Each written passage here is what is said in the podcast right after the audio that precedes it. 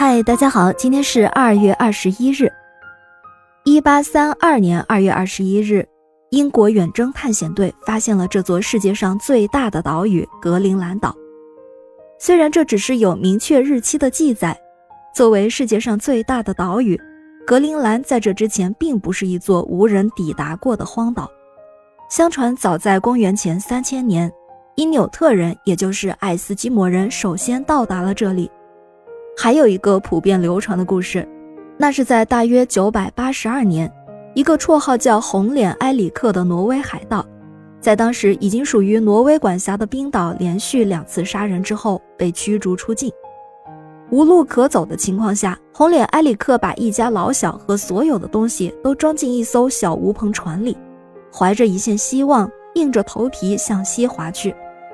经过了一段相当艰苦的航行之后。他终于看到了一片陆地，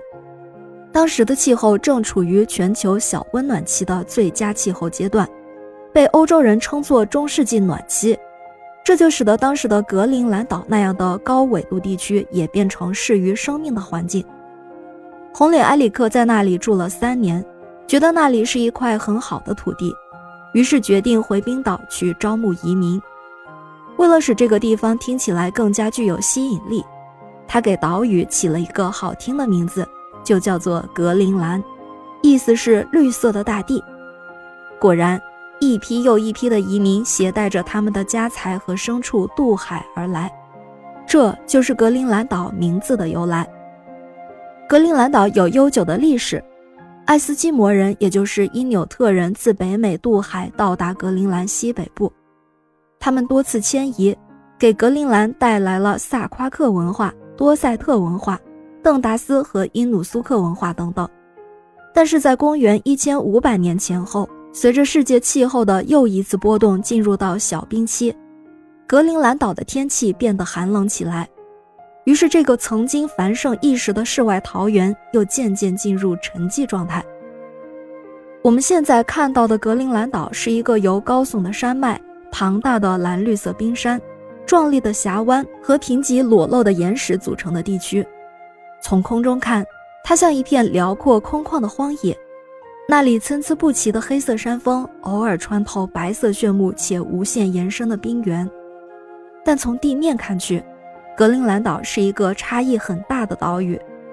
夏天，海岸附近的草甸盛开紫色的虎耳草和黄色的罂粟花，还有灌木状的山地木层和桦树。但是格陵兰岛中部仍然被封闭在巨大冰盖上，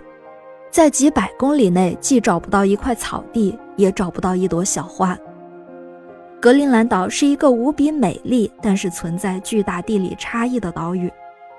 东部的海岸多年来堵满了难以逾越的冰块，因为那里的自然条件极为恶劣，交通也很困难，所以人迹罕至。这就使这一辽阔的区域成为北极的一些濒危植物、鸟类和兽类的天然避难所。格陵兰还有有名的矿产冰晶石，以及丰富的水产，有鲸和海豹等等。现在，格陵兰岛是丹麦的一个自治领，因为大部分地区在北极圈内。格陵兰岛终年严寒冰冻，冰川和极光都吸引着全球旅行者前来探索。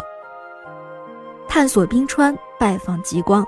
一睹冰雪童话中的多彩小镇。你想要去格陵兰了吗？感谢您收听今天的故事。